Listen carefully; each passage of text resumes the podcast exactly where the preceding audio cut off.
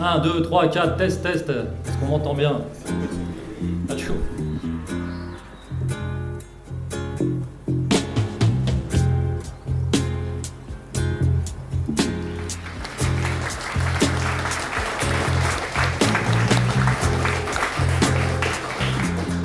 Alors je vais adresser mes, mes sincères et traditionnels remerciements à l'organisation de la conférence, donc la section Île-de-France. On peut les applaudir.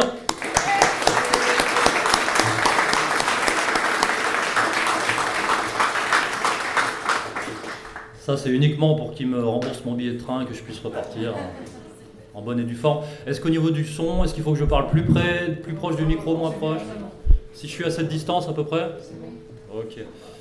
Et puis je vous adresse, euh, enfin j'adresse euh, des remerciements à vous aussi, public, pour votre présence et votre euh, soutien potentiel à cette, à cette entreprise de réhabilitation d'une horrible pensée, la pensée révolutionnaire. Bon, alors révolutionnaire, on reviendra peut-être sur le, le titre de l'ouvrage qui est un peu pompeux, hein, je ne me fais pas passer pour le Che Guevara.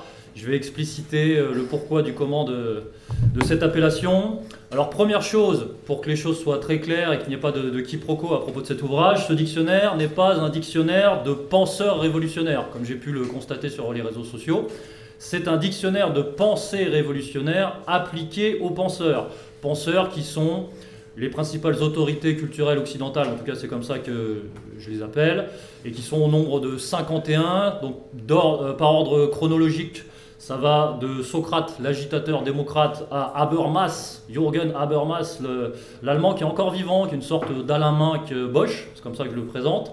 Et par ordre alphabétique, ça va de Adorno, le freudo-marxiste, à Wittgenstein, l'anti-philosophe. Bon, vous retrouverez tous ces portraits dans l'ouvrage. Dans Donc je vous vois déjà venir, certains vont me poser des questions pourquoi n'y a pas tel et tel penseur? Il y en a déjà 51, c'est ceux qui m'ont paru le, plus important à traiter et puis ceux sur lesquels j'avais quelque chose à dire. Mais effectivement, peut-être dans les questions-réponses, on pourra, on pourra euh, discuter de certains profils. Alors, je vous disais, dictionnaire de conscience révolutionnaire. Pourquoi révolutionnaire? Révolutionnaire car la grille de lecture que vous retrouverez dans cet ouvrage s'inscrit dans une perspective, une horrible perspective encore une fois, la perspective socialiste proudono-sorélienne, Proudhon, Sorel, voilà, mes maîtres à penser, et qui une pensée qui est héritée du syndicalisme révolutionnaire français, qui est un, mouvement social qu'on ne connaît plus, qu'on connaît mal, euh, qui est un, mouvement social et un courant de pensée. D'ailleurs, je vous rappelle que fut un temps, c'est-à-dire euh, fin du 19e siècle, la CGT avait acté, c'est-à-dire dans ses, elle avait inscrit dans ses statuts euh, la dimension révolutionnaire autour justement de, l'œuvre de Georges Sorel et de la, du concept de grève générale. Donc c'est quelque chose de très réel en vérité dans notre histoire et euh, c'est même quelque chose de très français quelque part. Donc voilà le pourquoi du comment de cette acception euh, révolutionnaire. Et, et, ce courant syndicaliste révolutionnaire et tout ce qu'il représente m'apparaît aujourd'hui fertile, fécond et je dirais même indispensable car euh, l'objectif, si l'objectif est de faire avancer le schmilblick, pour notre situation à nous en 2023, eh bien je considère qu'on ne pourra pas faire l'économie de la prise en considération de cette vision des choses. En clair, que ce soit vraiment très très clair, on ne s'en sortira pas, camarades, cher public, on ne s'en sortira pas si on ne prend pas au moins en compte cette authentique pensée de gauche. Je ne, dis pas qu'il faut totalement l'embrasser, mais je pense qu'elle n'est pas assez prise en considération et j'essaye voilà, modestement de la remettre en avant, notamment avec euh, cet ouvrage. Reste encore à définir cette authentique euh, et à affiner cette authentique euh, pensée de gauche. Et c'est ce que j'ai essayé de faire avec ce petit livre rouge. Voilà, c'est mon petit livre rouge à moi.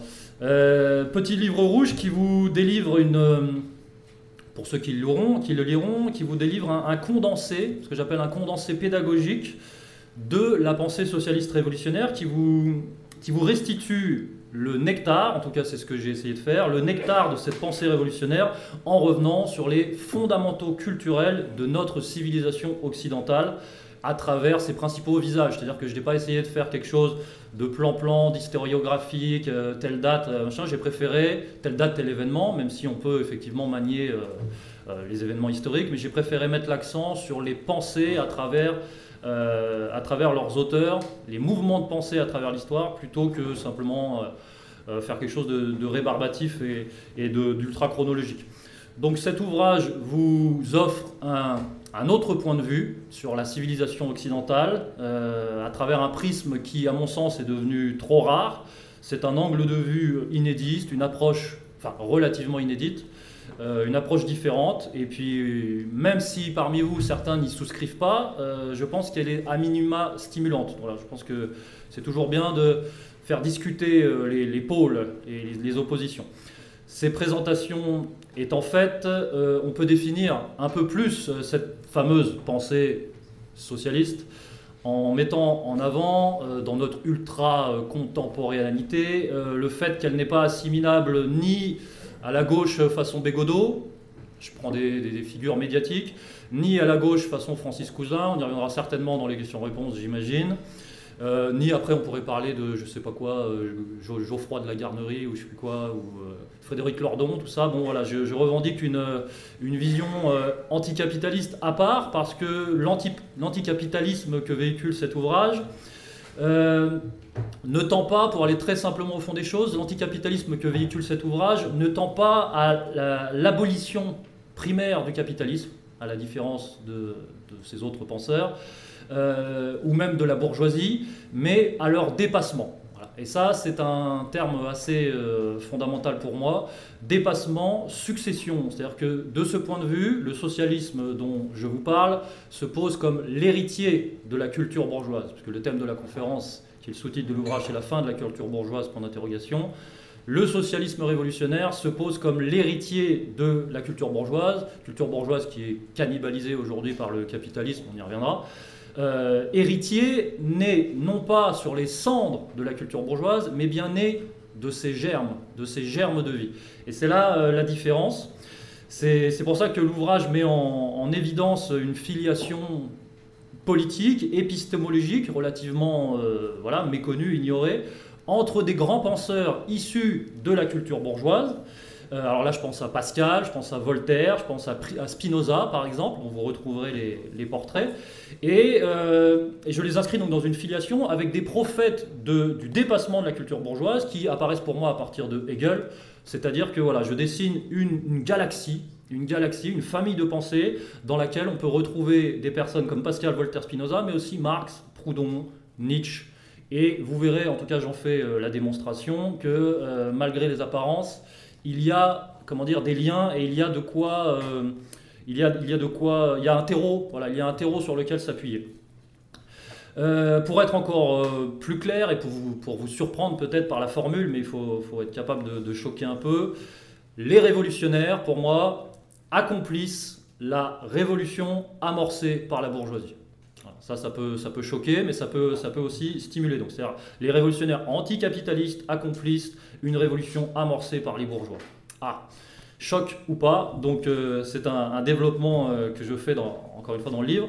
Et ce que je dis va peut-être vous apparaître euh, comme une folie ou comme une, la palissade, selon le point de vue, mais ça ne vous apparaîtra pas ainsi si vous acceptez de vous placer sur le plan de l'épopée de la raison et de la conscience humaine. Alors là, c'est mon côté hegelien, justement, peut-être qu'on en débattra dans les conférences, enfin dans les, questions-réponses. Mais en gros, et c'est pour ça que je mets euh, la culture bourgeoise en exergue, comme un, moment décisif euh, de l'histoire occidentale, un moment euh, charnière. La culture bourgeoise a libéré les esprits, quoi qu'on en pense. Elle a posé les, jalons de la libération des esprits par le rationalisme et par le développement du sujet. Après, qu'elle ait dégénéré, qu'elle se soit pervertie, qu'elle est périclitée, c'est une autre histoire dont je parle, c'est la décadence de la culture bourgeoise, je l'explicite et je l'explique. Euh, et c'est là que ça devient intéressant une fois que j'ai posé cette problématique, la problématique du jour donc de cette conférence. Euh, ça devient intéressant parce qu'on entre dans l'interprétation politique des choses. Et je revendique, encore une fois, une, une grille de lecture politique. Ce n'est pas un ouvrage philosophique. C'est un ouvrage qui parle de philosophe d'un point de vue politique. Alors la question politique par rapport à la, problématique, c'est qui a combattu qui? Qui a combattu cette évolution, cette révolution, cette évolution de la, conscience humaine, l'épopée de la raison? Qui l'a combattu? Qu'est-ce que ça a donné? Et qu'est-ce que ça donnera? Alors je nomme les choses dans l'ouvrage, donc allons tout de suite à l'essentiel, parce que vous êtes venus aussi pour euh, avoir des, réponses, ou en tout cas des pistes de réflexion et des pistes de débat, j'imagine.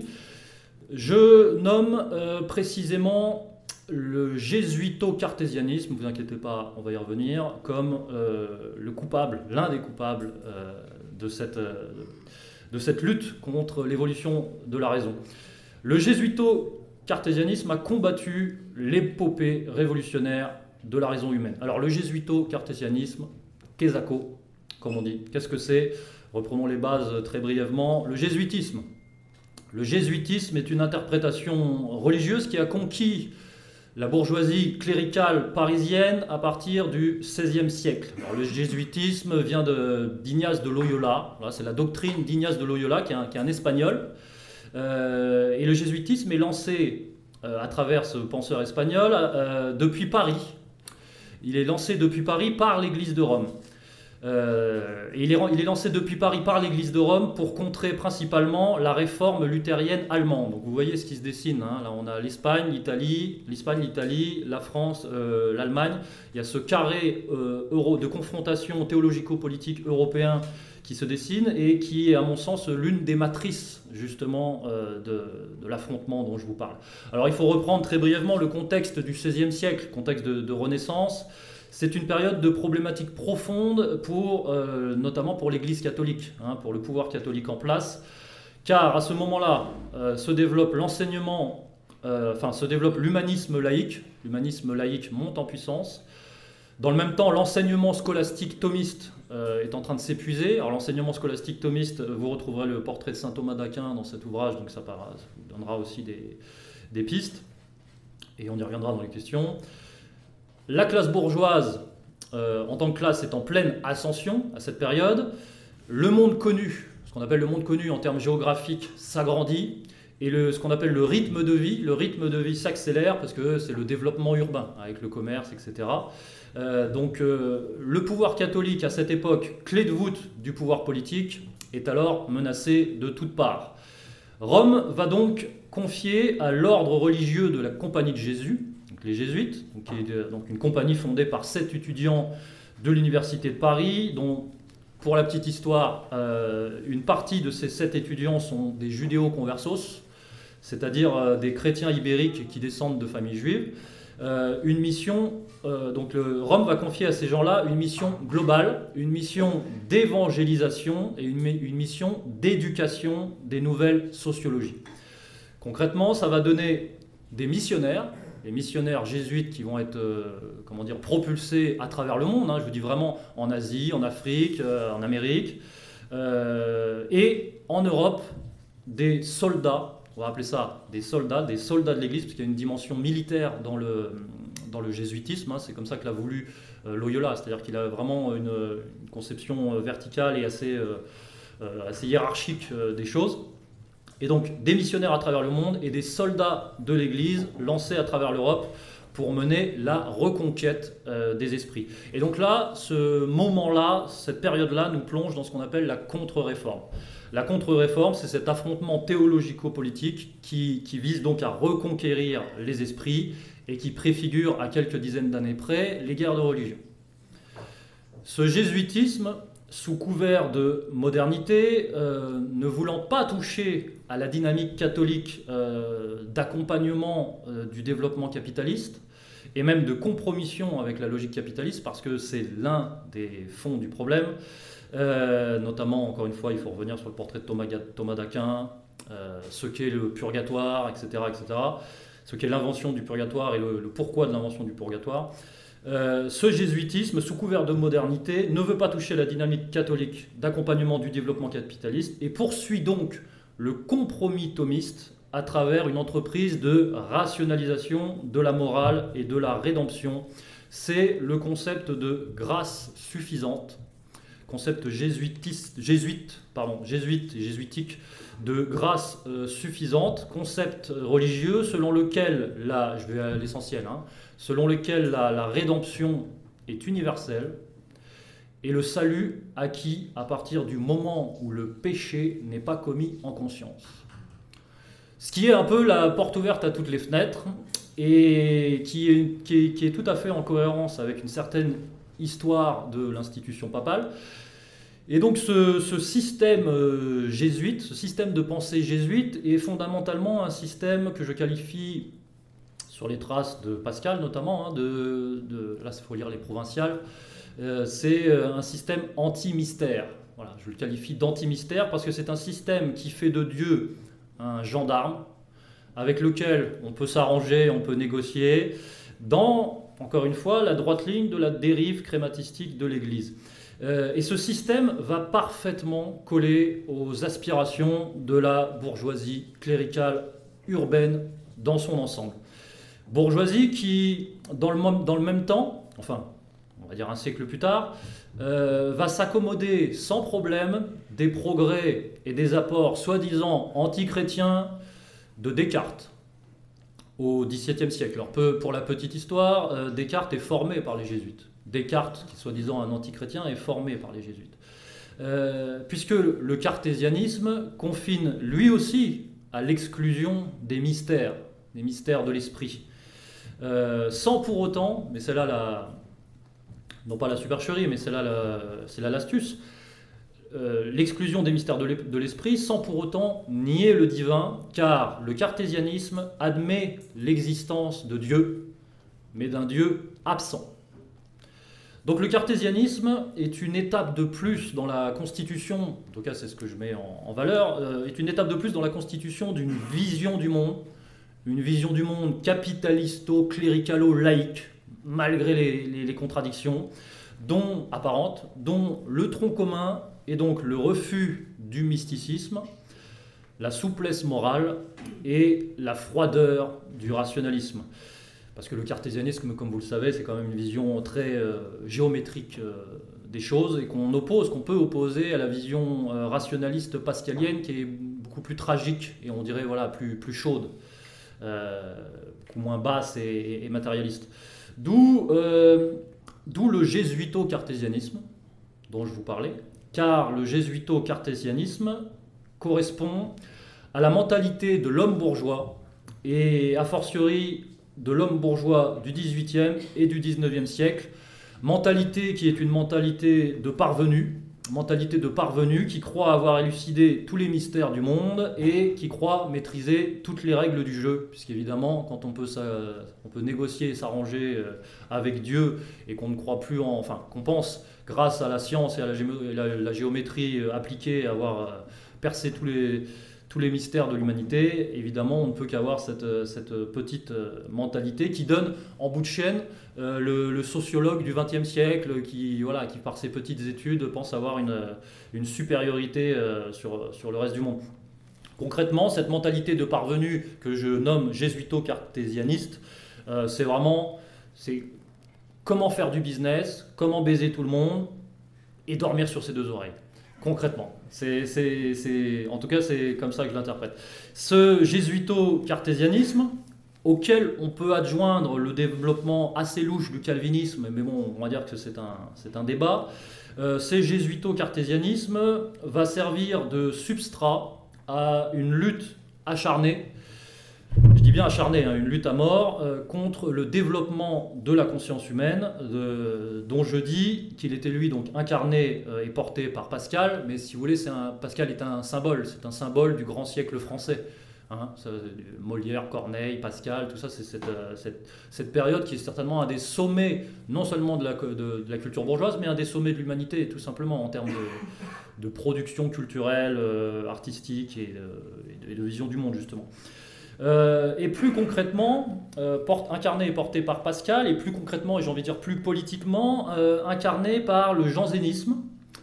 Le jansénisme qui est, complètement méconnu de nos jours, et là encore je reviens au provincial de, Pascal, le jansénisme qui est une réforme du catholicisme né aux Pays-Bas, mais principalement développé en France, donc dans la période du Grand Siècle. Donc je fais le portrait de Cornelius Janssen dans cet ouvrage, comme ça vous pourrez mieux connaître et comprendre le jansénisme. Et euh, si vous voulez, cette lutte acharnée, alors je parle bien d'une lutte, lutte à mort, parce que il faut voir ce qui va suivre. Guerre de religion, 1789, guerre napoléonienne, 1914, on va y venir. Parce qu'à mon sens, c'est cette vision du monde, c'est ce substrat qui va mener, qui va justifier justement les guerres saintes napoléoniennes, je dis les guerres saintes hein, pour provoquer, les guerres de libération euh, et la guerre sainte de 1914, guerre que je présente euh, sous l'angle d'une guerre menée par les démocraties bourgeoises, avides de mise au pas, contre, euh, à l'encontre des empêcheurs de tourner en rond, principalement allemands. Toujours ces Allemands. Parce que c'est bien, l'Allemagne, c'est bien la patrie de Luther, la patrie de Kant, puis de Hegel, puis de Marx, puis de Hitler, mais ça faut pas le dire, que c'est bien cette patrie-là que la bourgeoisie capitaliste a projeté de détruire, euh, après avoir éliminé en son sein, sur son sol, les dernières traces de résistance. Donc là, je pense à l'histoire du jansénisme. Jansénisme, euh, comment dire, plébiscité et assez euh, éclatant 16e, 17e siècle et qui disparaît complètement au 18e. et d'un autre point de vue, jansénisme et d'un autre point de vue, même le proudonisme, qui, sera combattu sur les terres françaises par le, pouvoir bourgeois. Et là, je vous renvoie par exemple à la Commune de Paris, qui, dans les faits, va éliminer les, souches physiques du proudonisme. Comme pour effacer, cette logique, c'est une logique d'effacement, comme pour effacer de l'histoire euh, la conscience humaine, l'explosion, dans le bon sens du terme, de la conscience humaine. Et c'est en ce sens que j'incrimine vertement en ce moment, euh, pas qu'en ce moment d'ailleurs, mais je, disons que je sors un peu plus du bois en ce moment, que j'incrimine les conservateurs. Car les conservateurs, euh, en premier lieu desquels Maurras, dont vous retrouvez le portrait dans cet ouvrage, euh, car les conservateurs se sont historiquement montrés comme des, anti-germanistes, des anti-révolutionnaires et des anti-socialistes primaires. Je ne vais pas rappeler l'anti-germanisme rabique de, Maurras, on y reviendra peut-être, mais euh, ça lui a ça, comment dire, ça l'a poussé à commettre de graves erreurs historiques. Alors les conservateurs, et moi je pose une question aux conservateurs. Conservateurs, conservateurs de quoi? Qu'est-ce que vous voulez conserver? Alors quand on va au fond des choses, les conservateurs veulent conserver l'ordre. Ah, encore un terme important. Et je pose la question, mais de quel ordre parlez-vous? L'ordre que veulent conserver les conservateurs est un ordre mécanique, un ordre plat, un ordre matériel, un ordre géométrique, un ordre cartésien, et pour le dire plus concrètement, un ordre policier. L'ordre bourgeois, c'est l'ordre d'une bourgeoisie qui a renoncé à ses fondamentaux. Les fondamentaux de la bourgeoisie qui sont euh, le productivisme, et le libéralisme dans le bon sens du terme. Et la bourgeoisie, quand, euh, à partir du 19e siècle, du 19e siècle principalement, s'est recroquevillée euh, sur, sur elle-même, est devenue réactionnaire et a préféré se relâcher. Voilà, c'est le relâchement bourgeois pour des questions de confort, de tranquillité et d'oisiveté, et de passivité. Évidemment aussi parce que de l'autre côté, la proposition euh, historique, notamment janséniste pascalienne, faisait excessivement peur par sa rigueur, son intransigeance, mais aussi par sa, capacité de régénération.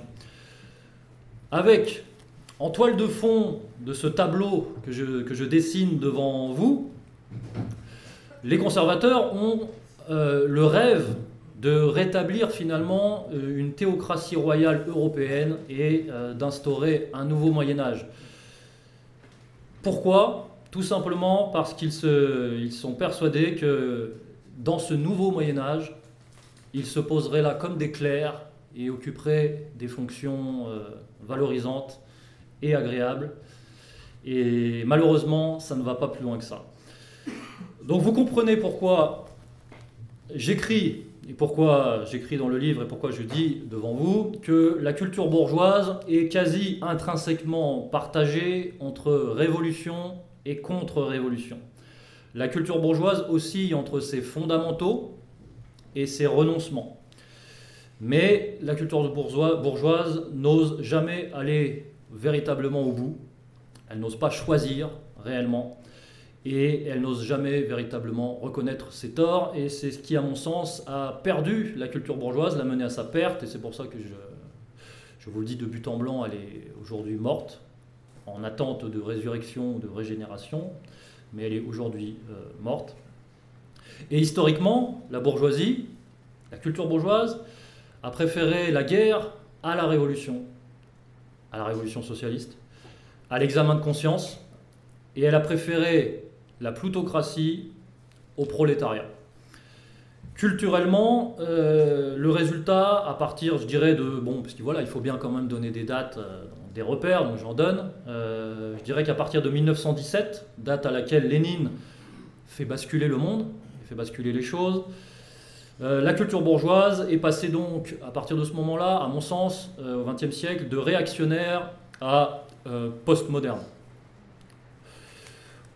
Au XXe siècle s'entame un nouveau rapport de force, une lutte à mort, une nouvelle lutte à mort entre, d'un côté, euh, l'hegeliano-marxiste, donc incarné par Lénine puis par, euh, par Staline, souvent vilipendé d'ailleurs au motif de Staline. Euh, lutte à mort entre donc l'hegeliano-marxiste et, et les postmodernes et le postmodernisme. Les postmodernes n'hésitant pas à d'abord, et c'est là où ils ont toute la, c'est là où ils ont pas quelque part, c'est qu'ils n'hésitant pas à revenir à Kant, alors que la culture bourgeoise en réalité a toujours snobé Kant. Elle l'a, elle l'a mis de côté, elle a fait semblant de ne pas le comprendre, et, en réalité, elle est retournée à lui dans un mouvement de panique pour euh, l'escamoter. Elle a fait un peu pareil avec, euh, avec Rousseau. Euh, et donc, après avoir snobé Kant, qui est le summum, le sommet ultime de la conscience bourgeoise, après Kant, plus de conscience bourgeoise. C'est-à-dire que c'est l'apothéose, l'acmé. Après Kant, on bascule dans autre chose, Hegel. Hegel, pour moi, c'est le pivot historique, épistémologique, et on bascule avec Hegel justement dans une autre culture. La pensée continue euh, de, se développer, la pensée humaine continue de se développer, continue son cheminement sa trajectoire ascendante, mais elle ne s'intègre plus, elle ne s'inscrit plus dans le cadre de la culture bourgeoise. Avec Hegel, on bascule dans la culture révolutionnaire, culture euh, socialisme. Et donc la culture bourgeoise a eu la morgue de revenir à Kant au XXe siècle, alors qu'elle l'avait snobé euh, pendant deux siècles, avec ce qu'on a appelé, ce que Michel Kluskar a appelé le néo-kantisme. Et le néo-kantisme, ce sont des auteurs dont vous avez entendu euh, parler, mais sans forcément, excusez-moi, peut-être peut pas d'ailleurs, mais sans forcément creuser. Et vous retrouverez tous leurs portraits à l'intérieur de ce dictionnaire de conscience révolutionnaire, 15 euros chez Contre-Culture. Husserl, Heidegger, Lévi-Strauss, Sartre, Althusser, Deleuze, Foucault, ils ont leurs différences, évidemment, mais ils s'intègrent quand même dans ce cadre de la postmodernité euh, néo-kantienne, en but et en lutte contre euh, l'hegeliano-marxiste représenté par les penseurs socialistes. Et là, eh ben, il faut lire euh, les portraits pour comprendre, pareil, les rapports de force au sein même de la culture révolutionnaire socialiste. Il faut lire les portraits de Bakounine, de Kropotkin, de Proudhon, de Sorel, euh, de Marx, de Lénine, de Hegel, euh, pour bien mettre en perspective et en, et en abîme ce rapport de force.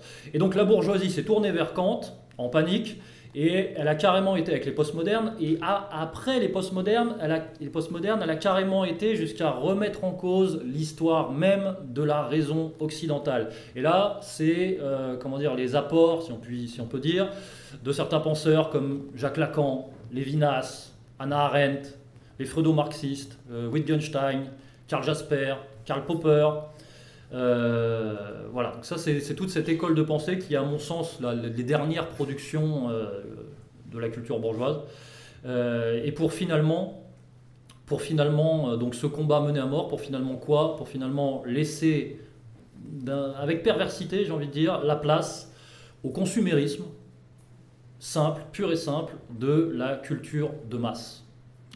Donc on, a, on est passé de la culture révolutionnaire de, la culture bourgeoise à la culture révolutionnaire. Enfin, on aurait dû passer de la culture bourgeoise à la culture révolutionnaire, mais on est passé de la culture bourgeoise à la culture plutocratique, qui en fin de compte dégénère en culture de masse. La culture de masse, je vous le dis tout de suite, c'est la culture dans laquelle nous sommes euh, enferrés euh, aujourd'hui.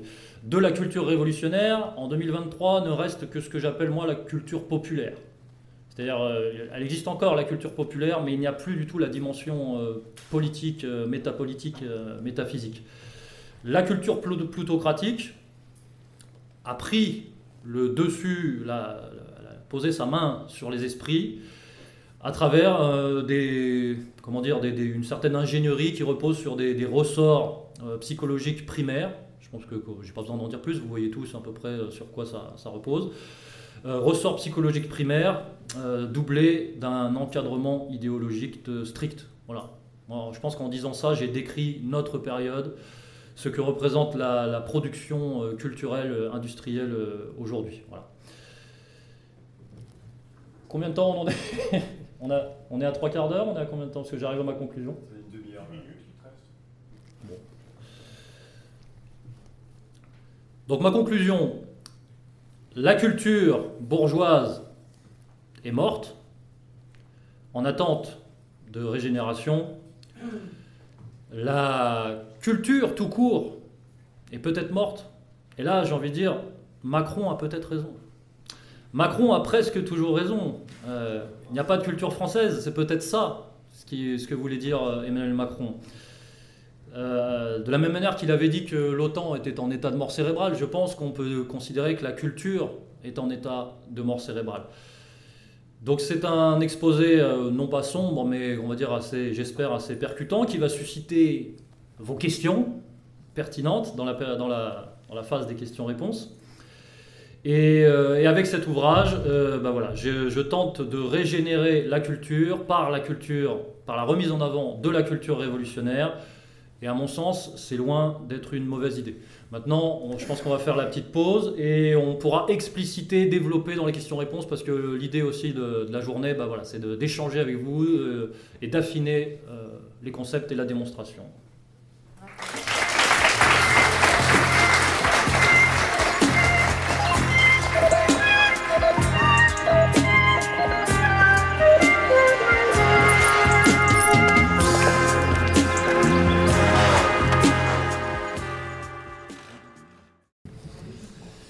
Monsieur Bello. Attends, moi j'ai une question là. Est-ce que ça a tourné le stand contre-culture euh, Est-ce qu'il faut que je les. Sinon je les remotive après.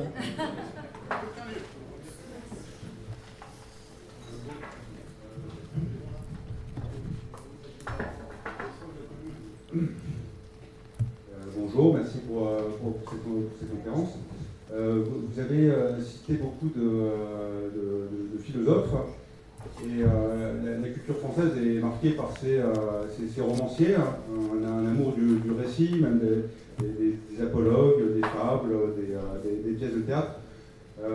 Est-ce que vous avez pensé intégrer dans, vos listes d'auteurs, puisque vous avez parlé des parvenus, des parvenus notamment au XIXe siècle, tous ces, personnages de, ratés ambitieux qui sont traités par Maupassant, Flaubert, Stendhal, Balzac, et pour arriver au stade ultime, euh, pour le reste de littérature qui nous est permis, à savoir euh, Michel Houellebecq, euh, où on voit des, personnages de, ratés ultimes qui sont des, consommateurs effrénés qui, qui, se suicident ou qui se transforment en extraterrestres. Ou, voilà, c'est une question par rapport au roman.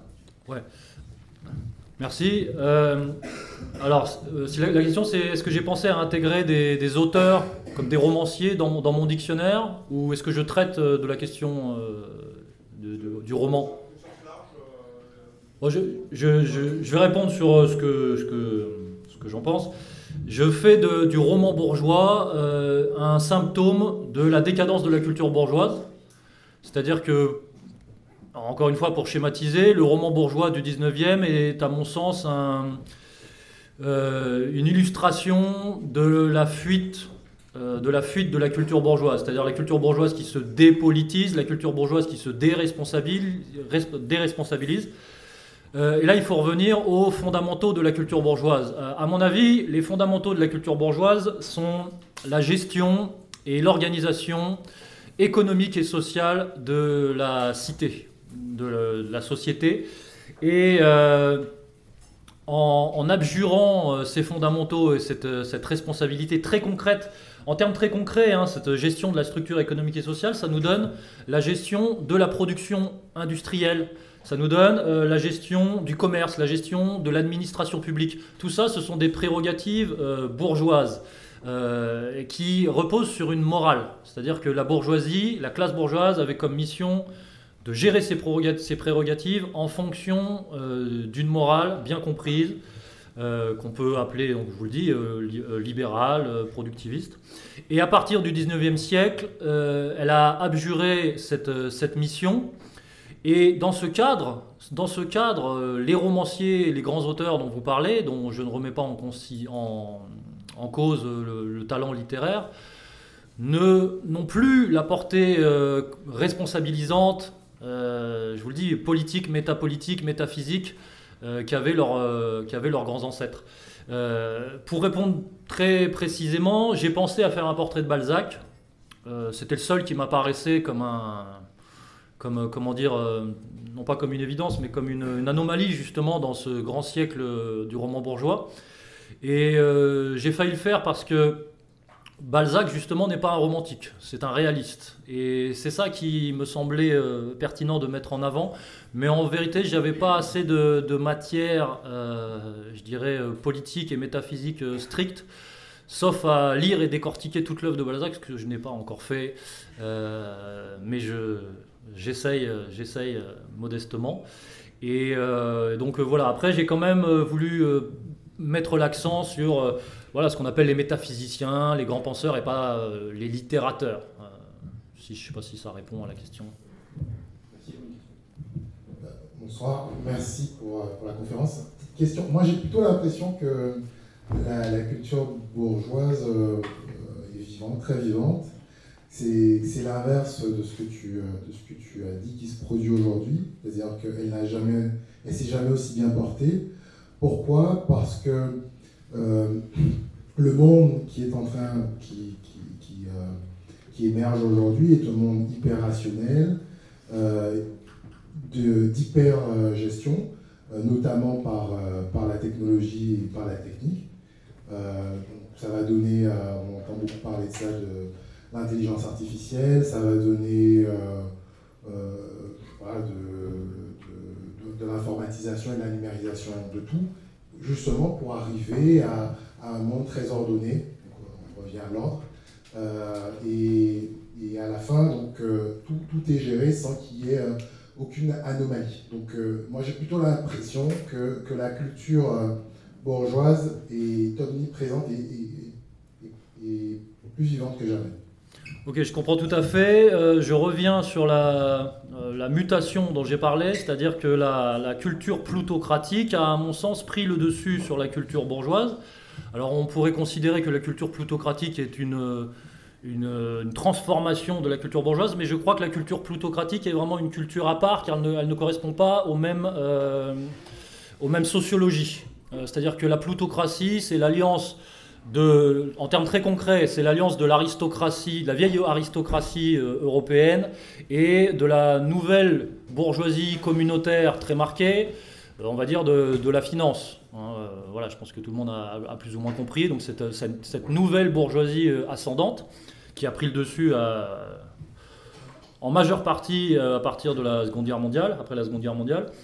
Et euh, pour moi, on bascule dans autre chose. Et je tiens à, marquer la distinction, car comme je l'ai dit précédemment, la culture bourgeoise avait des fondamentaux tout autres que celle euh, que, nous propose la culture plutocratique. Donc la, culture plutocratique tend à ce que tu viens de décrire, mais je ne mettrai pas ça sur le compte du rationalisme et de la gestion, je mettrai ça plutôt sur le compte du contrôle, du contrôle au sens coercitif. Et ça, ce n'est pas intrinsèque, à mon sens, à la culture bourgeoise et euh, à ses fondamentaux. Donc euh, après, on peut, on peut en débattre, mais en termes très concrets, la bourgeoisie n'a, à mon sens, plus que des miettes à, gérer, euh, on va dire, dans le, système oligarchique. Voilà, ce n'est plus elle qui a les rênes, et ce n'est plus elle qui, donne les ordres, et ce n'est plus elle qui est motrice.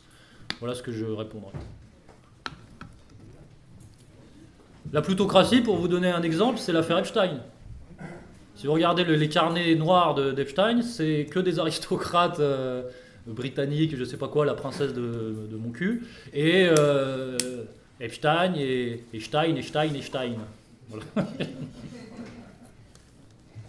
Oui, bonjour. Euh, alors je vais aborder dans ton sens parce qu'en écoutant la conférence, je faisais le, constat dans ma propre famille d'une bourgeoisie qui était euh, enracinée dans ce qu'on appelle le capitalisme familial, entrepreneurial qui était enraciné.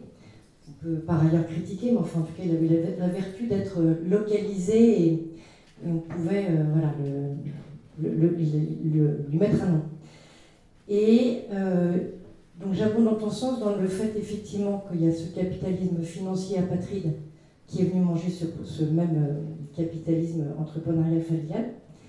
Et moi, il me semble dans mon constat euh, que cette bourgeoisie se croit toujours faisant partie de l'élite et que je me demande si ce n'est pas son arrogance qui l'empêche de comprendre qu'elle ne fait plus partie de cette élite.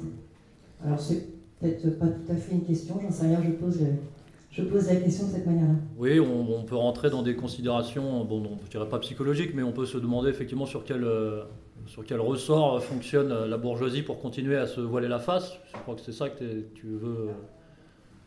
Le constat, c'est que. Oui, oui, c'est bon, t'entends. Le constat, c'est qu'en réalité, ils sont prêts à, à, se mettre du côté de, de ceux qui les mangent aujourd'hui, de leurs bourreaux, faisant peut-être dans l'illusion qu'ils font partie de la même équipe. Voilà. Or, pour moi, ils ne font plus partie de la même équipe. Oui, oui, oui. Bah, il faut revenir à, ce que j'explicite dans le livre, euh, les choix, les dilemmes fondamentaux. C'est-à-dire que la bourgeoisie, la culture bourgeoise, c'est euh, retrouver un, virage à un moment donné. Elle a dû choisir entre justement la mort lente, le repos éternel. C'est-à-dire, d'ailleurs, j'ai une punchline là-dessus. C'est-à-dire que la bourgeoisie, c'est embourgeoiser. En fait, voilà. En, en s'embourgeoisant, la bourgeoisie ah ok c'est confortable, euh, on, va continuer à profiter euh, du système et à ses retombées, le business, etc. et pas trop de problèmes de, conscience. Euh, mais à quel prix et jusqu'où? Jusqu'à quand?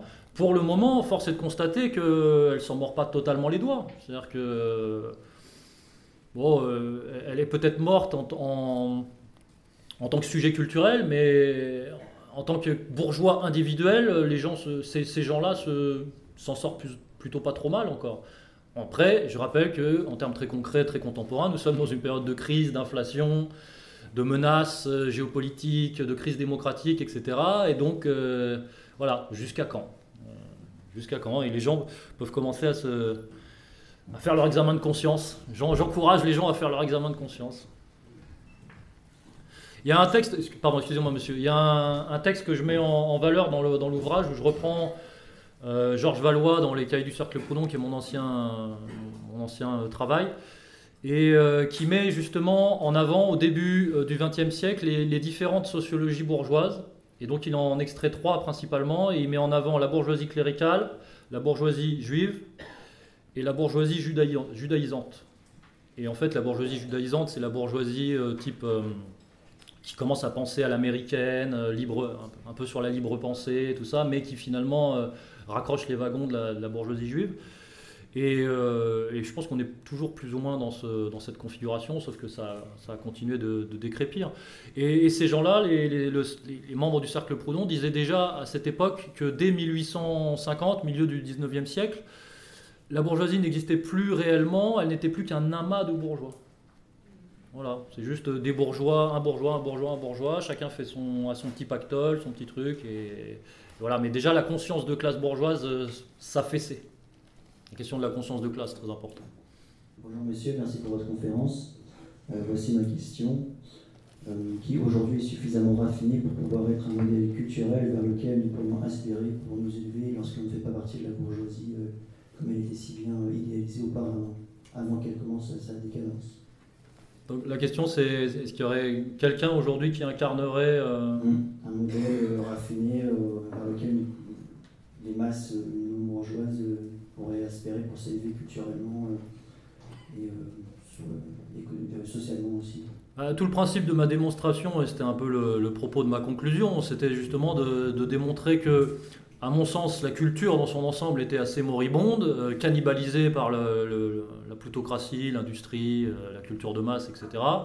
Et que pour euh, régénérer tout ça, il fallait, entre autres, parce que c'est une proposition que je fais parmi d'autres, moi j'assume celle-ci, il fallait justement puiser dans les penseurs révolutionnaires. Donc, euh, si tu veux un penseur, excuse-moi, je te tutoie, si tu veux un penseur euh, ultra contemporain, euh, qui, sur, lequel, enfin, je veux dire, euh, contemporain sur lequel s'appuyer, euh, non, je peux pas forcément t'en citer. Après, ici, on c'est l'association d'Alain Soral. Moi, j'ai, comme je le disais dans le live chez Kentra l'autre jour, j'ai rejo- j'ai rejoint. euh, rejoint Égalité Réconciliation et Alain Soral parce que justement Alain Soral représentait, était l'incarnation euh, d'une pensée plus ancienne, plus vivace. Il arrivait avec les idées de Michel Clouscar, des, égaliano-marxistes des années 60, 70, 80, et il les, amenait dans les années 2000. Et c'était ça qui était, euh, euh, pour le coup, euh, régénérant. Donc c'est cet exemple qu'il faut suivre. Après, aujourd'hui, il y a forcément des auteurs intéressants, il y en a partout. Il, y en a, en ce moment, hein, des auteurs intéressants sur tout un tas de sujets. Mais j'ai pas de, de guide. Guide-nous vers la lumière, j'ai personne. Après, je propose toute une galerie de portraits. Il y a des plus contemporains que d'autres et il y a des gens qui vont peut-être plus vous, parler que, que d'autres. hein. Le portrait le plus élogieux, à mon avis, dans cet ouvrage est le portrait de Lénine. On peut encore se raccrocher à la figure de Lénine. Bonjour. Euh, moi j'aurais une question du coup sur euh, Francis Cousin. Euh, tout le monde l'attendait. Parce qu'en fait, par exemple, vous, décrivez le passage de la bourgeoisie à la plutocratie, quelqu'un comme Cousin va sans cesse répéter qu'en fait tout était déjà prévu et déterminé euh, dans l'ADN même de l'argent et la marchandise et l'échange. Oui, c'est son vocabulaire. Voilà, qu'est-ce que vous en pensez? Merci. Euh, Vaste question de Francis Cousin. Alors j'ai des petites, euh, notes normalement. De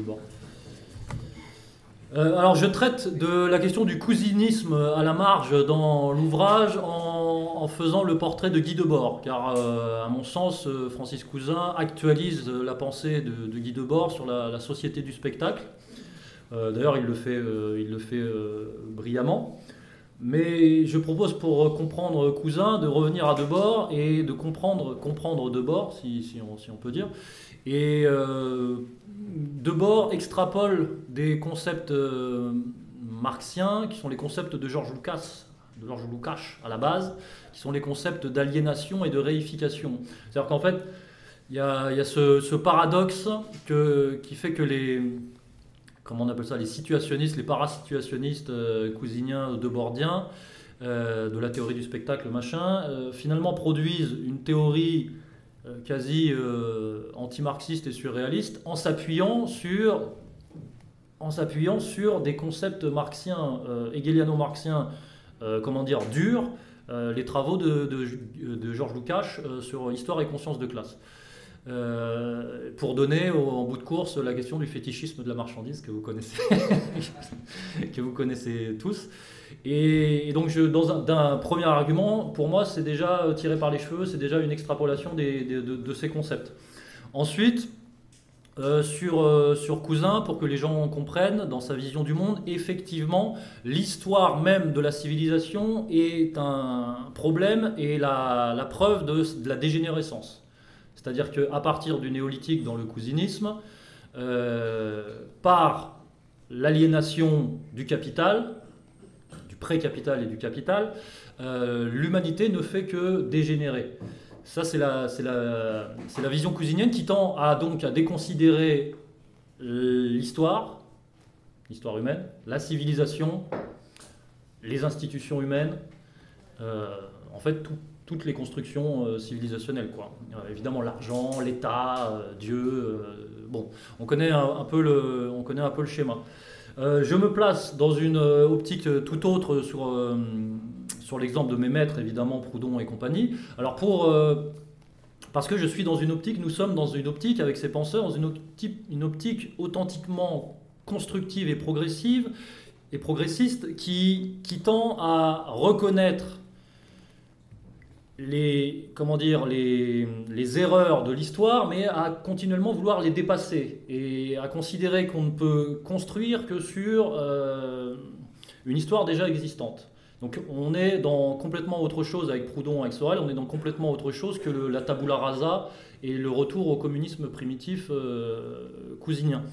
Euh, ceci étant dit, Cousin va donc qualifier tous ces penseurs, hein, Kluskar, Sorel, Proudhon, machin, je pense qu'ils pensent la même chose de nous, mais il ne nous le dira pas, euh, il, les, il, les, considère tous comme des réformateurs, des, réforma des, réformateurs de la merde du capital. Car dans la vision, encore une fois, cousinienne, euh, le seul révolutionnaire euh, possible, c'est celui qui abolit, c'est l'abolitionniste absolu.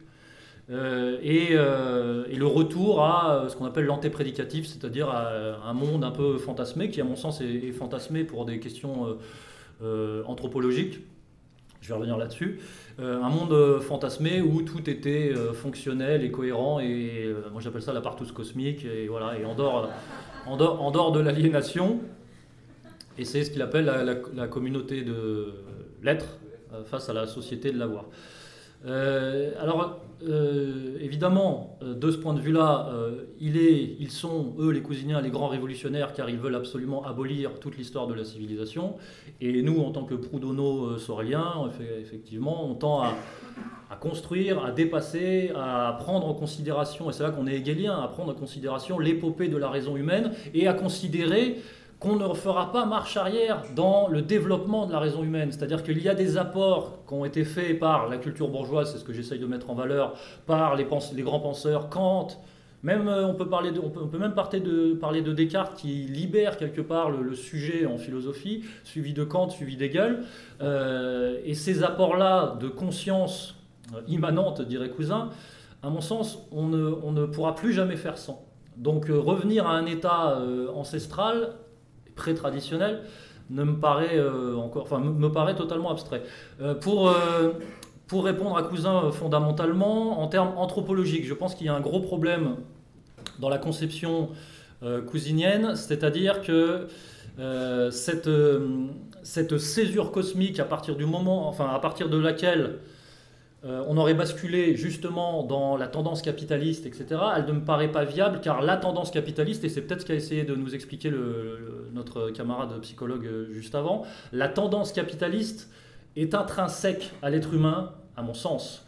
Et c'est-à-dire qu'elle est même, je dirais même intrinsèque au, et c'est là où je fais parler la grande misogynie de Wenninger, euh, elle est intrinsèque aux relations hommes-femmes. C'est-à-dire que de mon point de vue, et ça c'est une contradiction que je n'ai jamais vue opposée à Francis Cousin, et c'est peut-être qu'un jour on aura un, un, débat avec un cousinien sur cette, sur cette question, c'est que la lutte pour le capital, la lutte pour le pouvoir, la lutte pour l'inégalité quelque part, et pour la puissance, et pour l'injustice, pour elle est intrinsèque à l'être humain, et notamment à cause de la femme, voilà ce que je, pense, car c'est la femme qui déclenche des guerres, mais vous voyez, je parle des relations hommes-femmes, c'est la femme qui déclenche la guerre, c'est la femme qui réclame l'accumulation, c'est la femme qui, est à l'origine de cette soif de pouvoir chez les hommes, et qui me semble, euh, même à l'époque de la partouze cosmique, euh, on ne peut pas, on peut pas la mettre de côté, dire qu'avant il n'y avait pas ça et après. Je pense que voilà, c'était.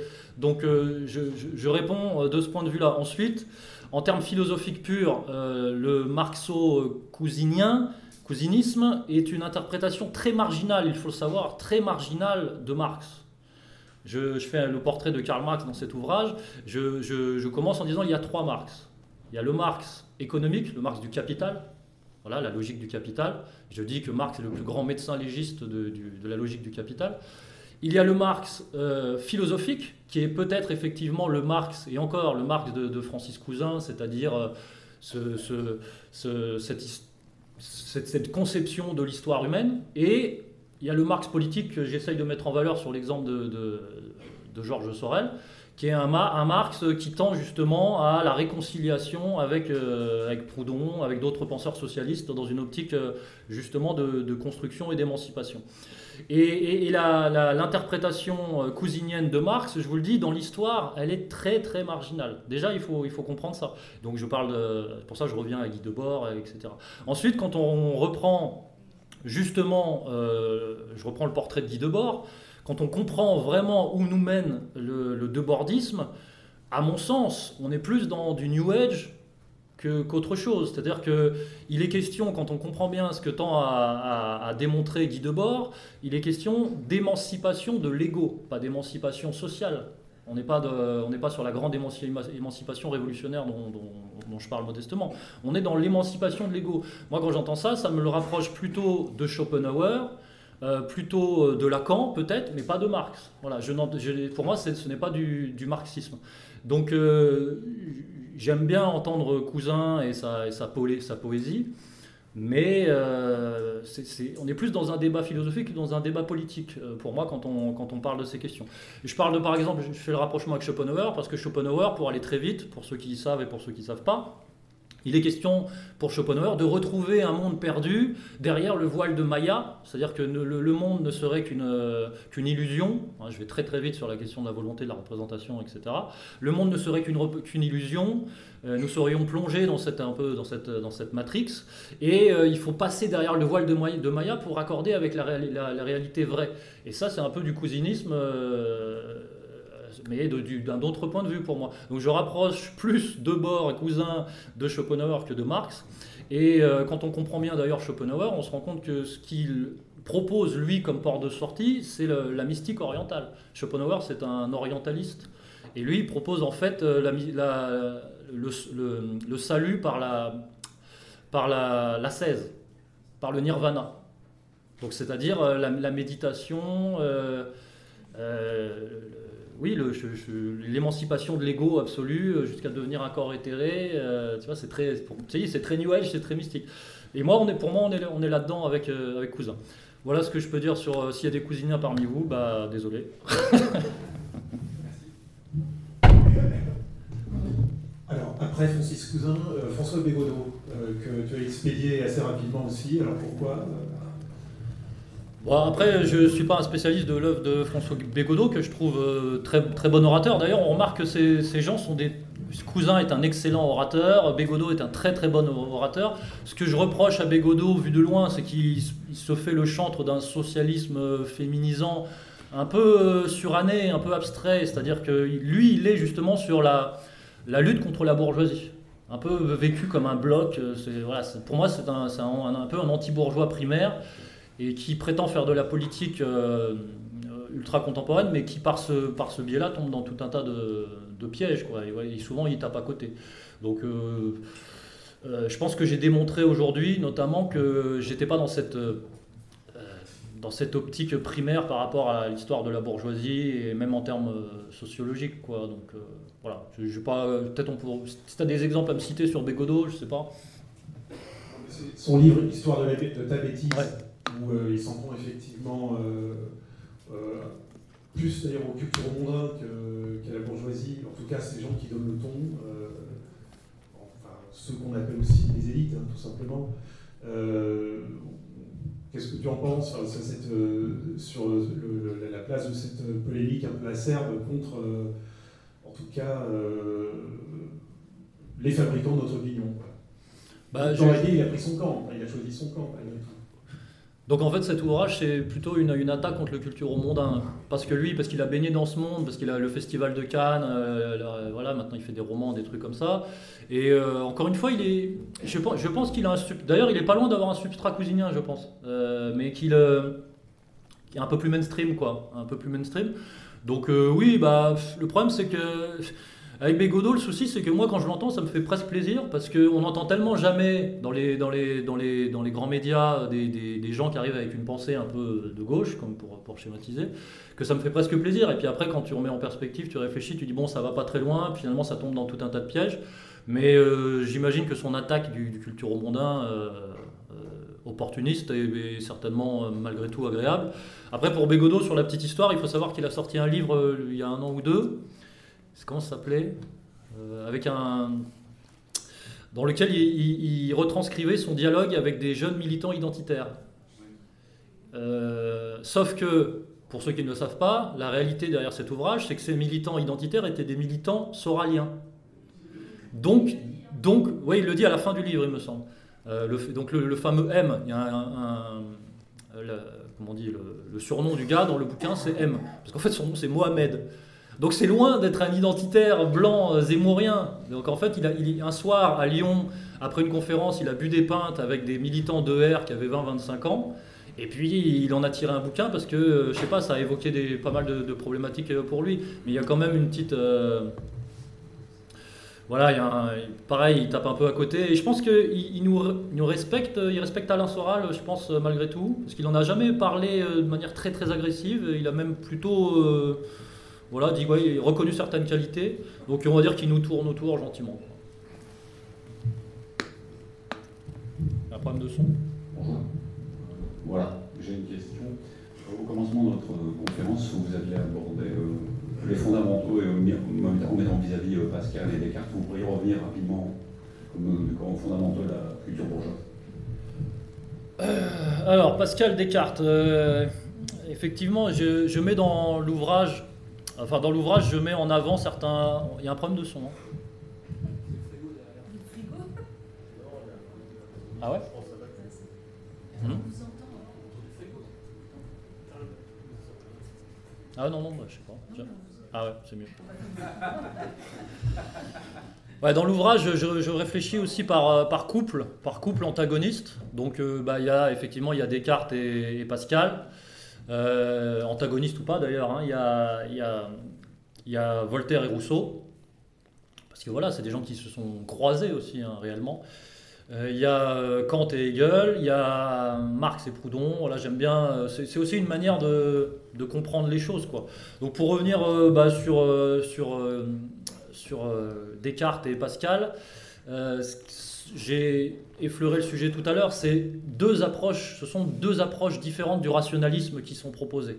Et avec le rationalisme euh, géométrique proposé euh, par Descartes, il y, a une, vision du monde qui en découle, qu'on appelle euh, bah, voilà, rationaliste mécaniste, hein, et qui exclut les mystères, voilà, ce que, ce j'ai expliqué dans la conférence, et, qui correspond en termes économiques et sociaux à un certain moment et à certains, certain développement euh, économique et social de l'ère bourgeoise.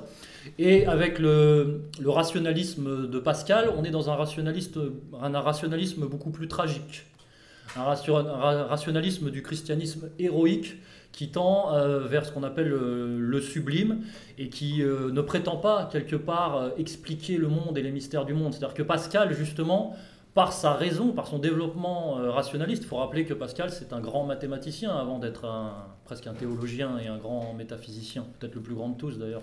C'est euh, un grand scientifique euh, à la base. Et lui, il va nous développer plutôt, alors qu'on aurait pu croire qu'il allait justement nous faire un, nous pondre un rationalisme froid et algébrique là. Il, va, il va, il va, comment dire, il va avoir l'humilité de ne pas prétendre expliquer tous les mystères du monde et de, justement faire en sorte de préserver les mystères en mettant en avant une autre euh, dimension, euh, je dirais, intuitive euh, de la raison humaine et, de, tendre, enfin de proposer à l'humanité ce que lui a appelé le pari. C'est le fameux pari de Pascal. Et le pari de Pascal, c'est justement de dire, je n'ai pas la prétention de vous expliquer si Dieu existe, si Dieu n'existe pas, euh, s'il faut croire ou s'il ne faut pas croire. C'est plutôt, euh, je, je propose à l'humanité de, de prendre le pari de la réconciliation avec Dieu. Et ça, c'est hyper fertile et ça ouvre, euh, bah, justement, ça ouvre des perspectives. Mais par contre, c'est une vision derrière, si on racole avec le jansénisme, c'est une vision assez exigeante qui tend, alors là, il faut développer sur les principes de, de prédestination, de grâce, etc., qui tend euh, à faire de l'humanité euh, bah, justement une humanité en acte qui doit continuellement se confronter à la divinité pour faire ses preuves et pour peut-être accéder à autre chose. Donc là, on rentre dans la, mystique. Mais le rationalisme de Pascal est mystique. Euh, et après, euh, il faudrait peut-être même adjoindre un troisième personnage qui est Spinoza. Spinoza, dont on parle très peu, qui a un profil très intéressant, dont je fais le portrait dans l'ouvrage. Euh, Spinoza, qui lui aussi développe un, rationalisme à sa manière, mais encore une fois à l'opposé de ce que propose Descartes, et qui, à mon sens, est celui qui va le plus influencer Hegel euh, sur le développement du sujet et de l'objet. Bref, voilà, je, lance des pistes. euh, Descartes, Spinoza, Pascal, c'est un moment civilisationnel et c'est bien de reprendre ces fondamentaux pour comprendre ce qui s'est joué, pourquoi la, culture et la culture bourgeoise, a fortiori, a préféré l'un à l'autre. Je rappelle, la culture bourgeoise s'est d'abord tournée vers Pascal. Le jansénisme euh, pascalien, quand, euh, fa- façon de parler un peu rapide, euh, était plébiscité au XVIIe siècle en France. Il avait un certain pouvoir, une certaine représentation. En termes politiques très concrets, il faisait écho à ce qu'on appelle le parlementarisme. C'est-à-dire, et là c'est la thèse de Lucien Goldman, c'est-à-dire qu'il faisait... il rentrait en confrontation politique dure, affirmée et, fertile avec la théocratie royale, Louis XIV et tout ça. Quoi. Et donc, euh, la, culture bourgeoise, c'est d'abord tourner vers Pascal pour finalement, en se disant, voilà, c'est un peu trop exigeant, c'est trop compliqué, c'est pas marrant, pour finalement se retourner vers Descartes, beaucoup plus confortable.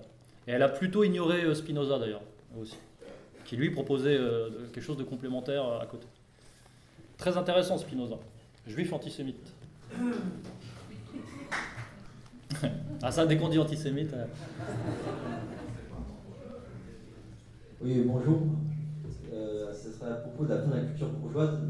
Ne serait-ce pas plutôt la fin de la bourgeoisie avec d'un côté des masses plébéiennes euh, post-prolétariennes et post-bourgeoises et de l'autre côté des seigneurs de l'oligarchie euh, financière comme le pense le penseur italien Diego Fusaro ah. Bah c'est marrant que vous parliez de Diego Fusaro parce que je me revendique dans cet ouvrage d'une grille de lecture très peu connue qui est L'un de mes maîtres à penser aussi, qui est Costanzo Preve, qui est un communiste critique italien, très très intéressant, marxiste hétérodoxe, euh, voilà, très peu connu euh, en France, mais qui est le maître de Diego Fuzaro. Diego Fuzaro, pour ceux qui ne savent pas, est considéré en Italie euh, comme l'un des inspirateurs philosophiques du rapprochement qu'il y a eu il y a quelques années sous la coupe de Salvini entre la Lega et le mouvement 5 étoiles. Vous savez, il y a eu ce, mouvement un peu transcourant en Italie il y a quelques années. Bah, voilà, c'était soi-disant, notamment sous l'égide intellectuelle de Diego Fuzaro. Et donc, bah, je, oui, j'ai rien forcément à t'opposer sur, c'est ce que j'ai essayé d'expliquer sur la fin de la, classe bourgeoise, qui a, à mon sens, disparu, je dirais, au milieu du 19e siècle, déjà en tant que classe. Et après, sur la culture bourgeoise qui a, qui a continué à exister, mais décadente euh, au 19e siècle, euh, relativement au début du 20e, mais réellement, elle a passé sa phase de grandeur euh, depuis quasiment le 18e siècle. Quoi. Euh, en tant que sujet culturel, elle propose plus grand-chose d'intéressant. Je ne sais pas si j'ai répondu. Il y avait une très bonne question sur Heidegger du monsieur là. Bonsoir, je tenais à vous remercier effectivement pour votre exposé. Là. J'ai réellement envie de dévorer votre dictionnaire lexique parce que je suis en affinité élective sur vision du monde et idéologique toute référence, là, effectivement. Ça m'a, comment dirais-je, permis de, nettoyer mes neurones. Euh, question précise quand même. Euh, oui, vous avez, bon, vous pouvez pas, pouvez pas citer tout le monde, vous avez Nietzsche quand même hein, parmi la... Nietzsche, j'en parle de Nietzsche, bien sûr. Hein. Oui, vous n'avez pas cité là. Vous avez, oui, oui, bon, on pourra. J'aurais pas Friedrich, le grand Friedrich. Et d'autre part, Martin Heidegger. Oui. Alors là, euh, euh peut-être que je n'ai pas très bien compris, mais rapidement, vous avez dit. Euh, vous l'avez classé parmi les postmodernes et, et, même bourgeois, et pourquoi pas néocon. Là, je m'inscris en faux à, 300%, pas par rapport à sa philosophie, parce que je n'ai pas la prétention de relever la philosophie de, Heidegger, c'est trop compliqué pour moi. Par contre, j'ai quand même lu des textes métapolitiques de Heidegger qui sont bien traduits en français chez son éditeur Gallimard, que vous pouvez tous lire. Donc, euh, le discours de l'université de Fribourg en, en, quand il était recteur, c'est-à-dire sous le régime national-socialiste, on pas tout dire ici. Hein. Donc qui était d'accord avec le régime, et il a fait un discours sur l'université de, la langue allemande, qui est très folkish, très identitaire, très visionnaire, d'une part, et d'autre part, euh, ça c'est plus confidentiel, mais aussi traduit chez Gallimard, qui discours très engagé de l'année 34, le discours euh, aux étudiants de l'université de en et un solstice d'hiver, un poème magnifique, absolument génial, euh, comment dirais-je, aux, membres de, de Rachel hein, d'accord, de du travail, etc. Donc là, je, là, franchement, je me suis en faux, il n'est pas du tout. Euh, il s'inscrit totalement, contre, radicalement, contre la bourgeoisie euh, d'avant, d'après, de, de, maintenant et, et, d'après-demain. Et il n'a pas fait repentance par rapport aux questions qui fâchent. C'est vrai. Je vous censure. C'est vrai. Donc, honneur à Martin Heidegger.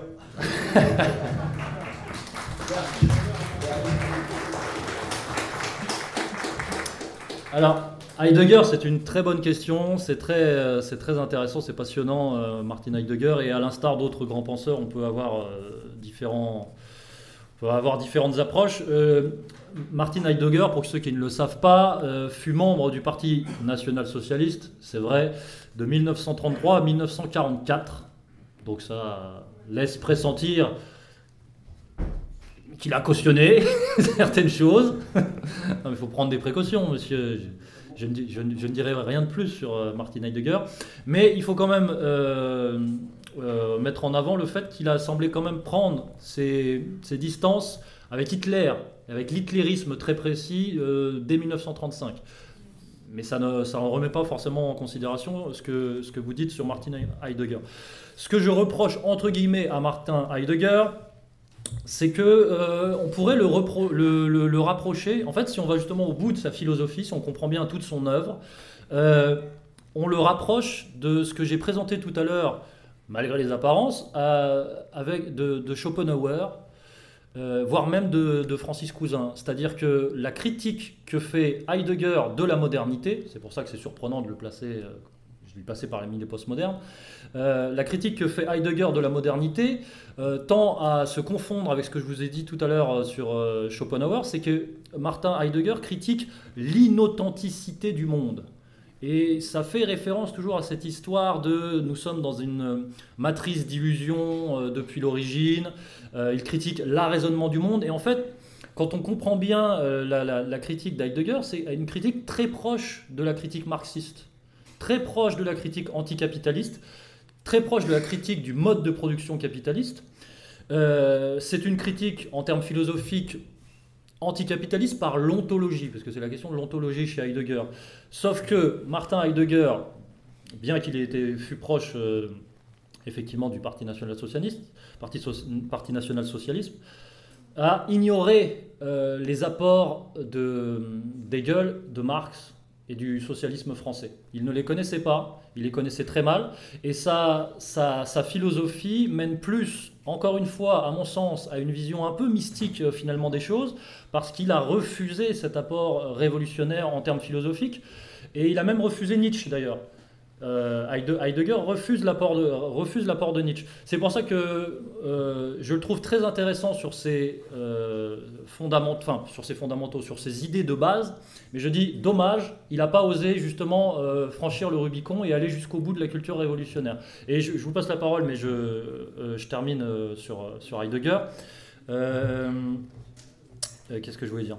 Ah oui, il faut quand même Monsieur, je sais que cet argument va vous parler, il faut quand même dire que tous les élèves, tous les élèves de Martin Heidegger, tous, quasiment tous, sont, comment, sont, quand même des juifs postmodernes. Oui, mais et quand on reprend justement en termes historiographiques, quand on fait le bilan, on se dit malheureusement, est-ce qu'il n'avait pas un plus grand destin que ça? Et est-ce que, est-ce qu'on, est-ce, qu'est-ce qu'il en restera de Martin Heidegger à part peut-être justement d'avoir euh, enfanté des gens comme Anna Arendt et compagnie? Un, bémol, Vite. Un lapsus euh, volontaire, j'ai l'impression, et, vous autocensuré, c'est pas le Parti national socialiste, c'est le Parti national socialiste des travailleurs allemands. C'est vrai, monsieur. C'est très important. C'est très, c'est très vrai. C'est très vrai. Qui vient du socialisme national de Maurice Barrès, entre parenthèses. Oui, monsieur. De Barrès. Pierre, il est mort. Merci, monsieur.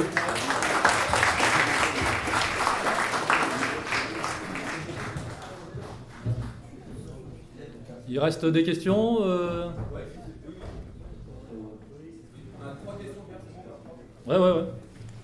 Euh, quels critères faut-il réunir aujourd'hui pour qualifier un individu ou un groupe d'individus de bourgeois et euh, y a-t-il de, des nouveaux que vous pourriez rajouter avec l'évolution de nos sociétés à travers le monde, euh, au-delà même de l'Occident?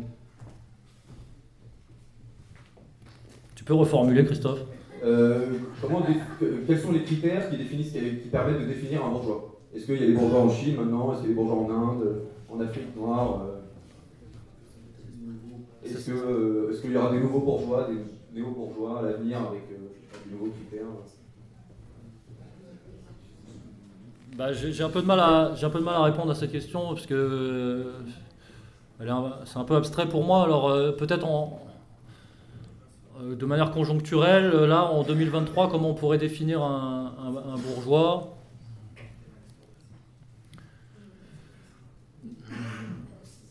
Il, est, clair qu'on ne peut pas définir un, bourgeois uniquement en fonction de sa, réussite économique. On ne peut pas qualifier quelqu'un en fonction de sa réussite économique.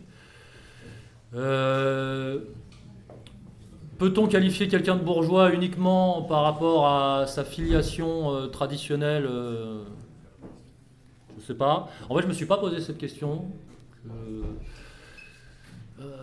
Après, ça a quand même un sens en termes de, en termes de classe sociale, en termes de sociologie, en termes de métamorphose de la lutte des classes. Euh, ça a quand même un, sens de parler de, bourgeoisie, de prolétariat, de lumpen prolétariat. Euh, même si euh, c'est vrai que ce sont des termes un peu abscons et surannés aujourd'hui et qu'il faut continuellement les remettre en avant. Ça n'a plus aucun sens pour moi de parler de prolétariat, c'est vrai en 2023 les gens ne comprennent plus. Mais euh, à l'époque, à l'heure de la mondialisation, de la tiers-mondisation, euh, etc., il faut être quand, même, quand même être capable de, remettre de la nuance et du détail. Donc euh, j'aurais tendance à considérer qu'un bourgeois, aujourd'hui, c'est quelqu'un qui n'est plus propriétaire de ses moyens de production, dont il devait être propriétaire traditionnellement, mais qui n'est pas un travailleur pour autant. voilà, mais là, j'ai pas réfléchi en ces termes, donc euh, à, affiner euh, prochainement. Bonjour, euh, j'avais une question. comment les États-Unis d'Amérique ont influencé la culture bourgeoise française? En fait, je me posais la question, puisque j'ai l'impression que dans les milieux universitaires, André Glucksmann, Karl Popper et même PHL, même si c'est méprisé par la population française, il est tout de même érigé en tant que grand philosophe français parmi la classe moyenne euh, bourgeoise américaine. Euh, comme, par quel biais les États-Unis ont pu influencer les bourgeois américains? Alors, tu as dit, as dit par. ouais, les bourgeois français. En fait, c'est dans l'autre sens. Ce sont les, bourgeois français qui ont influencé les, les Américains. Euh, par exemple, la French Theory. La French Theory, il faut savoir que Derrida, euh, je sais plus, dans les années 70, il va aux États-Unis, c'est une star, c'est une star mondiale. il, est, accueilli sur les campus, euh, parce que justement, c'est la pensée française. il y a quand même ce côté exotique et un peu, comment dire, autoritaire, quoi. Enfin, c'est une autorité pour eux. Mais la pensée, si ta question c'est de dire, excuse-moi, je te tutoie, si ta pensée, si ta question c'est de dire que la pensée américaine a influencé la, bourgeoisie française, c'est ça? Euh, bah, Je pense que c'est ultra contemporain, dans le sens où effectivement certains penseurs américains récents, alors là je ne sais pas, il faut parler d'Huntington, de, Fukuyama, de Noam Chomsky, euh, peut-être ont influencé euh, certaines, certaines strates de l'université française. C'est comme ça que tu conçois les choses? Alors, de mon opinion, euh, j'ai l'impression que c'est plus André Glucksmann qui, influence les universités. Euh, Raphaël euh, Glucksmann est très cité pour parler des, situations des Ouïghours en Chine ou encore de l'humanisme, des valeurs républicaines. Mais c'est pas un Américain, André Glucksmann. Oui, bien sûr, mais ce que j'ai pu entendre, ce que j'ai pu voir, c'est que dans un rapport de la CIA, la CIA voulait utiliser BHL et André Glusman pour influencer la mentalité française, pour les éloigner de, la gauche euh, marxiste-léniniste, pour faire une sorte de gauche anti-marxiste-léniniste. C'est une très bonne question et, j'en parle dans l'ouvrage en précisant le fait que la, la, culture plutocratique, justement euh, récente, on va dire d'après euh, Seconde Guerre mondiale, n'est tellement plus une culture qu'elle euh, elle est directement euh, téléguidée par le complexe militaro-industriel américain. Et c'est vrai que quand vous faites des recherches justement sur les penseurs dont je, viens de parler, Fukuyama, Huntington, euh, Noam Chomsky, bon, c'est ceux qui me viennent en tête, il y en a certainement d'autres, ils sont tous liés, quand vous cherchez, directement au complexe militaro-industriel américain, à la CIA, d'une manière ou d'une autre. Faites des recherches, vous verrez. Euh, et donc dans ce cadre-là, bah, ce, que, tu présentes est, tout à fait euh, cohérent et logique. C'est la culture plutocratique, c'est la réalité brutale de la culture plutocratique. On n'est même plus sur euh, un universitaire qui pense, machin. Non, on est sur une commande, une mission. Voilà. On est sur une mission à objectif géopolitique quasiment.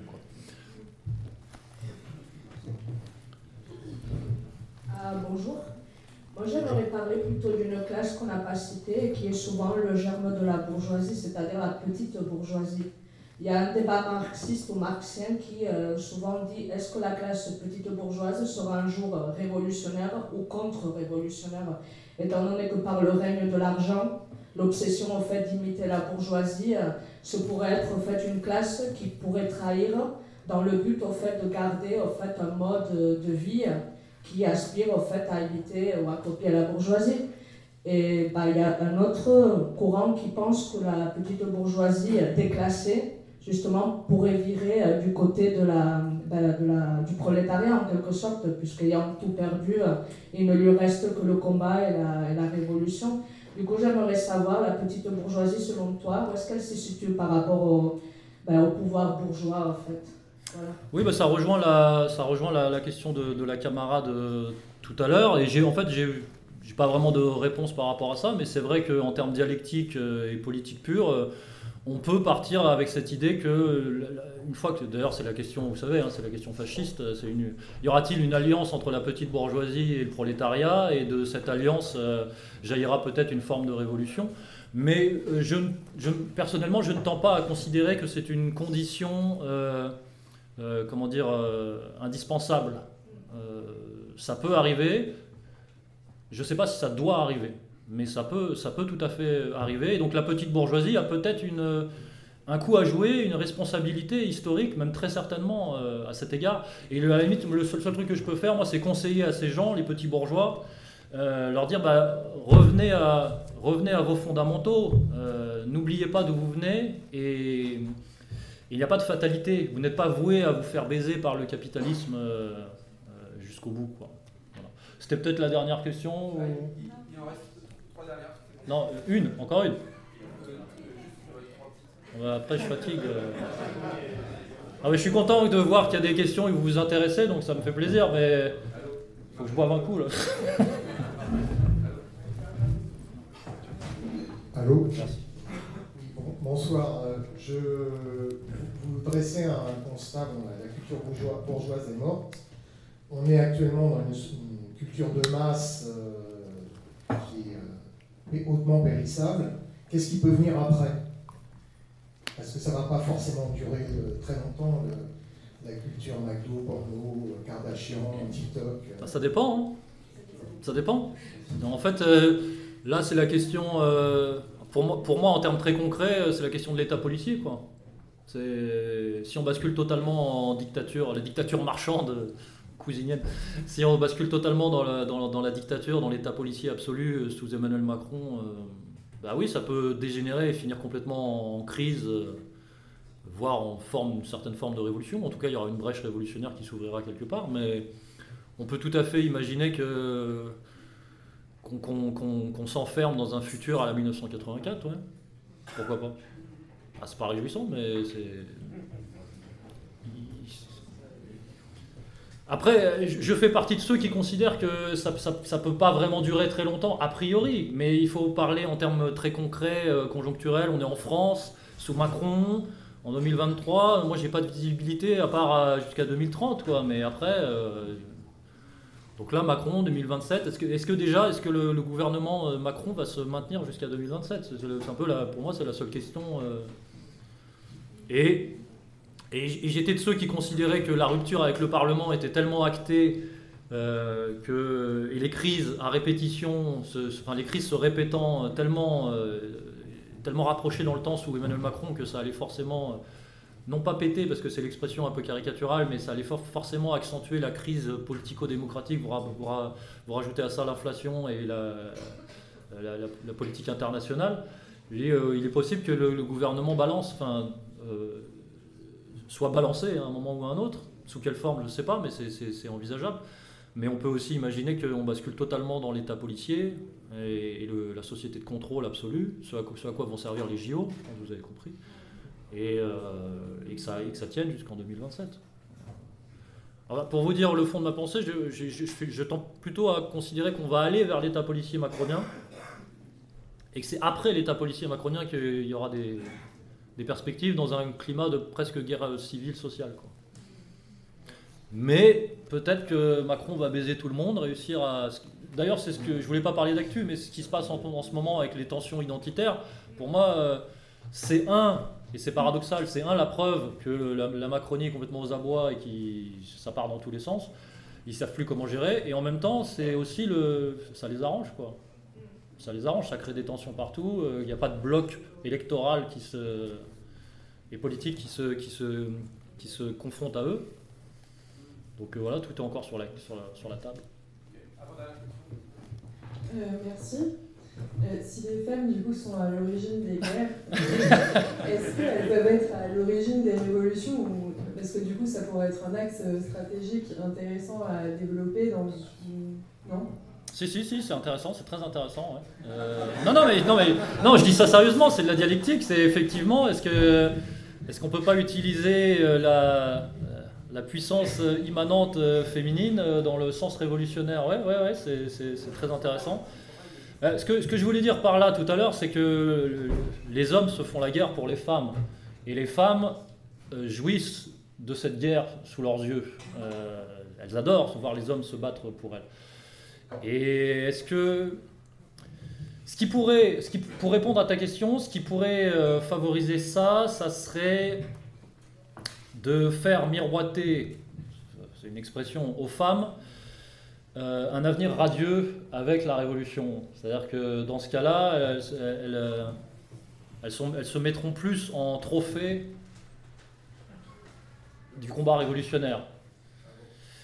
L'un des apports de Georges Sorel dans les réflexions sur la violence, etc., c'est quand même de dire que la, révolution doit forcément s'appuyer sur un idéal.